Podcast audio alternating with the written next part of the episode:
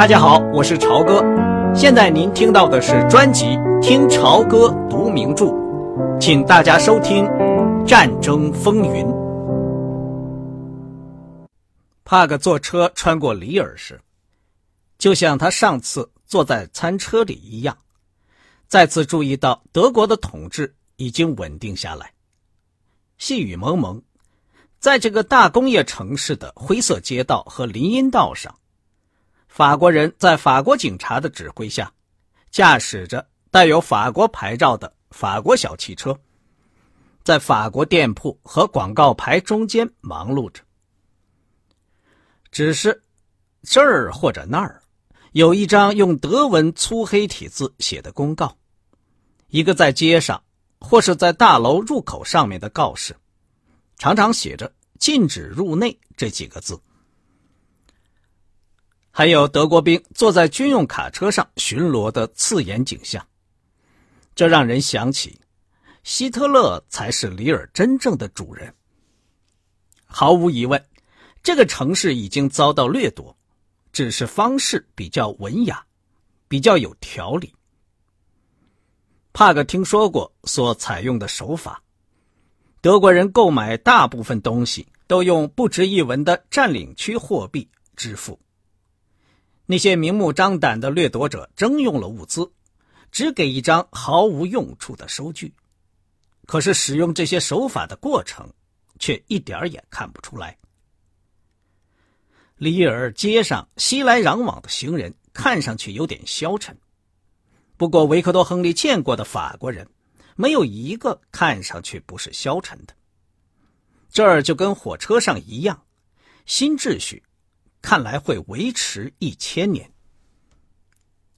那位会拉大提琴的将军，戴一顶高高的德国空军军帽，穿一双闪亮的黑皮靴，披着一件拖到脚边的笔挺的蓝灰色军用雨衣，看起来比从前更高、更瘦，也更凶狠了。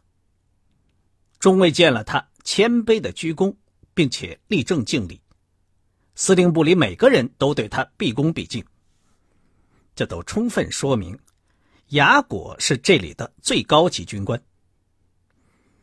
他提出两个地方供维克多·亨利选择，是在附近德国空军征用的一所相当舒适的别墅中，用一顿像样的午餐呢，还是就在这儿机场上随便吃一点？在帕格说出自己的选择后。他点头表示赞成。他脱下雨衣，看也不看，就让他从肩上掉下来。中尉立刻上前接住。将军和他的客人走到里边的办公室里，在一张铺着台布的桌子旁就坐，吃着汤、鲟鱼、小牛肉、奶酪和水果。这些东西都装在金边的瓷盘里。由一些脚步轻快、春风满面的法国侍者来回递送。雅果将军挑着菜吃，他不大喝酒。维克多·亨利见他面色苍白枯黄，看出这是心脏病的迹象，但并没有说什么。他饿了，只是在埋头吃东西。将军则边抽烟边谈话。他说的是一种发音有点不清的，但是语法上非常准确的德语。他的中尉讲话时显然一直在模仿他，他经常停下来，捂住嘴，小心的咳嗽着。雅果说：“美国海军是世界上唯一在专业方面可以同德国陆军相比的军事机器。”三十年代中，他作为一个观察家曾去参观过。并且把俯冲轰炸的观念告诉了格林，因而德国空军发展了斯杜加式小型俯冲战斗轰炸机。不管您赞成不赞成，他带着疲乏的笑容说：“我们闪电战的成功，在相当大的程度上是应当归功于你们海军。”是啊。也许我们在战后会接受这句恭维话，将军。雅果听了帕格这句含讥带讽的话，不高兴的点了点头，然后接下去说：“美国陆军是无法和德国陆军比的，就像所有现代的军队一样，他的理论和实践都是从德国总参谋部的概念中发展推演出来的。”他注意到，美国陆军还是比较外行，他们在机动动作中缺乏气魄，数量也实在是可怜。他说：“美国实质上是一个连接两个世界大洋的海上强国，武装部队的状况反映了这一地理事实。”从这里，他开始谈到斯宾格勒。他说：“此人跟许多德国人一样。”不能真正的理解美国，这就是《西方的衰亡》一书中的错误。美国又成了白人基督徒的欧洲，在一个富饶的、未开垦的大陆上得到重新发展的机会。美国同一个现代化的、秩序井然的欧洲结成联盟，就能够带来西方巨大的新生，带来新的黄金时代。至少。这是帕格从将军不切实际的高谈阔论中体会到的一点，同他在阿本德鲁周末晚上听到的理论如出一辙。在喝咖啡时，咖啡的味道很可怕，就像烧焦了的胡桃壳的味道。雅果说：“您肯赏光去看一下飞机场吗？天气不太好。”如果您的哪一位副官能抽出时间的话，我是非常愿意去的。雅果那种疲乏的笑容又出现了。我在这次战役中的工作很久以前就结束了，剩下的是野战指挥官的事儿了。我可以陪您走一趟。他们乘坐一辆很小的汽车，在机场上兜了一圈儿。车里满是德国汽油的硫磺气味。太阳在低沉的天空从碧蓝的云缝中照射出来，在暗淡的阳光下，短粗的麦塞施米特式幺零九飞机从分散的地下掩体中露出了一半，漆在上面的十字和 A 字已经剥落。这地方完全像一个英国的战斗机基地。修理工棚、飞机库、分散的营房，坐落在平静的农场中的十字形简易机场，和一群群奶牛在上面吃草的波浪起伏的牧场。褪色的法文告示说明，这里是被打垮的法国空军的扩大基地。大部分建筑都是木头或者水泥造的粗糙的新的房屋。有裂缝的旧着陆跑道和宽阔的新的跑道并列着。这都是你们在六月以后完成的，帕格说：“真不错。”这时，雅果看上去就像个受人恭维的老头子，高兴而温和的一笑，露出稀疏的牙齿。您的眼光很内行，西方新闻界那些时髦家伙想知道。德国空军在进攻前为什么等候了宝贵的六个星期？他们对后勤懂得些什么？将军说：“希特勒把空军作战指挥权全部交给戈林时，他只坚持一点，但足以说明他的军事天才。在征服了低地国家和法国北部之后，前进空军基地必须按照他的命令建立起来，直到那时。”他才允许德国空军去打击英国。前进基地必须两倍或者三倍于德国的空军力量，因此花费同样的时数，同样的飞机能够从事两三倍的进攻。这样航程缩短了，汽油的载重量可以让炸弹的载重量来代替。这是最简单的战略思想，雅果说，也是最正确的。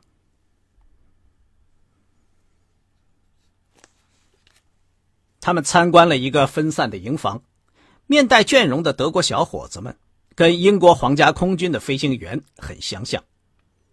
他们都穿着飞行服，懒懒的躺着，待命出发。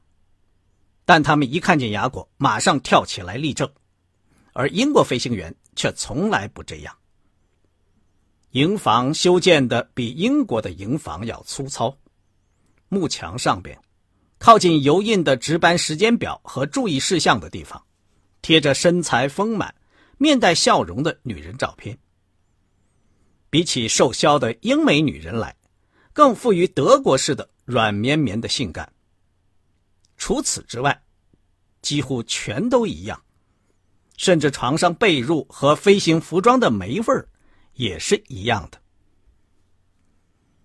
雅国的小汽车沿着机场驶去的时候，空袭警报响了。飞行员从营房里争先恐后的跑出来，停车。雅果对司机说，然后又对维克多·亨利说了一句：“只是一次扰乱性的空袭，在高空，正确的战术我们必须做出反应，搞得我们的飞行员很狼狈。不过英国人也赔上了大量的轰炸机，脆弱的飞机装备很差，我们要不要出去看看？”麦塞施密特式飞机一架接一架各就其位。然后轰响着飞走了，构成了一股笔直上升的战斗机的洪流。对我来说，这是个不愉快的景象。雅果说着，用双臂紧抱住裹在簇新的长大衣里的瘦削的身躯，好像身上在发冷一样。德国人同英国人作战，这是钻石划钻石。这是西方的内战，纯粹是愚蠢的自杀行为。英国人明天是有可能得到体面而光荣的和平的。那只牛头犬丘吉尔，依靠，就只依靠一样东西——美国的援助。将军，他依靠的是他的人民的勇气和他的空军的质量。亨利上校，如果罗斯福砍掉了全部援助，并且告诉丘吉尔说他准备谋求和平，那么这次战争能够进行多久呢？但那是不可能的。非常对，因为你们总统是被摩根们、弗莱克福特们和雷曼们包围住了。帕克刚要开口抗议，雅果将军就举起一只瘦削的、戴着灰色长手套的手来。我不是一个纳粹党人，我是从陆军转到空军的。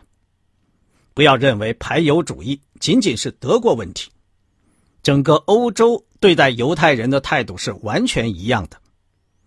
元首不过是现实主义的把它宣布出来罢了。他的有些党徒干了些愚蠢的过火行为，但是您不能因为少数人的粗暴行为就控诉整个民族。罗斯福周围的那些美国犹太人，犯了我们纳粹狂热分子的同样错误。雅果将军，帕克急切的插嘴说：“您怎么也相信犹太人在我们背后煽动对希特勒统治的仇恨呢？不可能犯比这更大的错误了。”他希望有那么一次能打破德国人这个牢不可破的观念。雅果是个出类拔萃的聪明人。美国很多人都非常钦佩德国人，我也一样。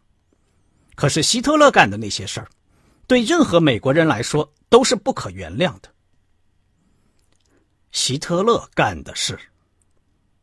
雅果叹了口气，他的眼睛沉重而忧郁。我来告诉您几件会叫您吃惊的事吧，上校。我们占领波兰的时候，制止波兰人不去谋杀犹太人的，正是我们德国人。他们把我们的到来看成可以为所欲为的信号，简直成了公开虐杀犹太人的季节。累累暴行实在令人难以置信。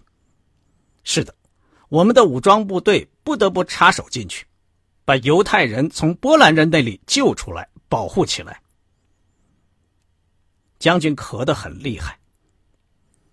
我不会假装说我们爱犹太人，我也不说他们应该爱我们。我确确实实了解这些摩根们，可是他们犯的错误很可悲。美国不能允许英德之间决一死战。我们属于一种文化，我们都属于西方。如果我们内部拼个你死我活，我们就会向亚洲布尔什维克主义屈膝，接着就会是一千年的野蛮黑暗时期。雅果沉默下来，他的凹陷的、多少有点兴奋的眼睛盯住帕克，然后他伸出了一只僵硬而不灵活的长长的指头。能有几个强有力的顾问？把这个观点告诉你们总统该多好，可是那几个顾问除了犹太人，就是有英国血统的，情况就是这么糟糕。我们会打败英国人的，亨利上校，我们有这力量。我们从来没有打算跟他们作战。元首很可以建造一千艘潜艇，在三个月内把英国饿死。他从来没有强调过潜艇，您是知道的。取得这样的胜利对我们有什么好处呢？我们只不过是把我们最优秀的天然盟国打垮罢了。呃，将军，波兰还是英国盟国的时候，你们就进攻了他，你们跟斯大林做了交易，这些事情你们都做出来了。这些事情都是强迫我们做的。雅果用戴手套的手捂住嘴。大声而有礼貌的咳了起来。我们是奇怪的民族，亨利上校，不容易被外人了解。我们非常严肃，非常天真。我们老是想得到天上的星星。在外人看来，我们似乎有点麻木不仁和飞扬跋扈。我们的英国兄弟也完全一样是飞扬跋扈的，我向您保证。可是他们学会了一种礼貌，他们瞧不起犹太人，他们在权力集中的俱乐部、银行和一切要害部门都排斥犹太人。可是他们对待犹太人的态度却彬彬有礼。可是我们呢，在我们的最高机构都在接纳犹太人，可是他们蜂拥而来，几乎喧宾夺主。我们显露了我们的感情，区别就在这里。德国人爱感情用事，像浮士德那样不断的在追求。为了追求荣誉，他会唱着快乐的歌，步行、飞行或者航行着奔向死亡。这就是我们的天真，不错，是我们的原始性。但这是健康的。美国也有他自己的天真。那就是边疆的原始现实主义，像那些西部牛仔。所有这一切说明什么呢？我们需要我们的美国朋友出来解释一下。这次战争有两个方面，唯一的解决方法是西方的和平、西方的统一，可以控制世界的西方联盟。啊，瞧那儿！英国的投弹手对法国的牲畜未免太残忍了一些，不过他们也就有这点能耐。远处的一座小山上，在烟火弥漫中，大堆大堆的倒圆锥形的泥土高高的飞向空中，牛群笨拙的四处奔跑。将军看了一下表，我要到指挥所开个小会。您要是能留下来吃晚饭，里尔那边倒有一家好饭馆。我要回柏林去，将军，我无法表达我的谢意。不过，戴手套的手举了起来。别提了，跟一个对我们的局势有所了解的美国人，一个职业军人谈谈，对我的健康的确很有好处。当雅果。在指挥所大楼的入口处，把维克多·亨利转交给他的中尉时，一架接一架的麦塞施米特式飞机正在雨中着陆。关于空军上尉加拉德，我们要是还有什么地方可以效劳，请告诉我们。雅果说着，脱下一只手套，伸出一只潮湿的、冰凉的手来。再见，亨利上校。要是我对您有过一点点帮助的话，我只向您提这么个要求：不管您以后在哪儿工作，都请记住，战争有两个方面，任何一方都有一些正派人。刚才您听到的是《听潮歌读名著：战争风云》，谢谢您的收听，我们下次节目再见。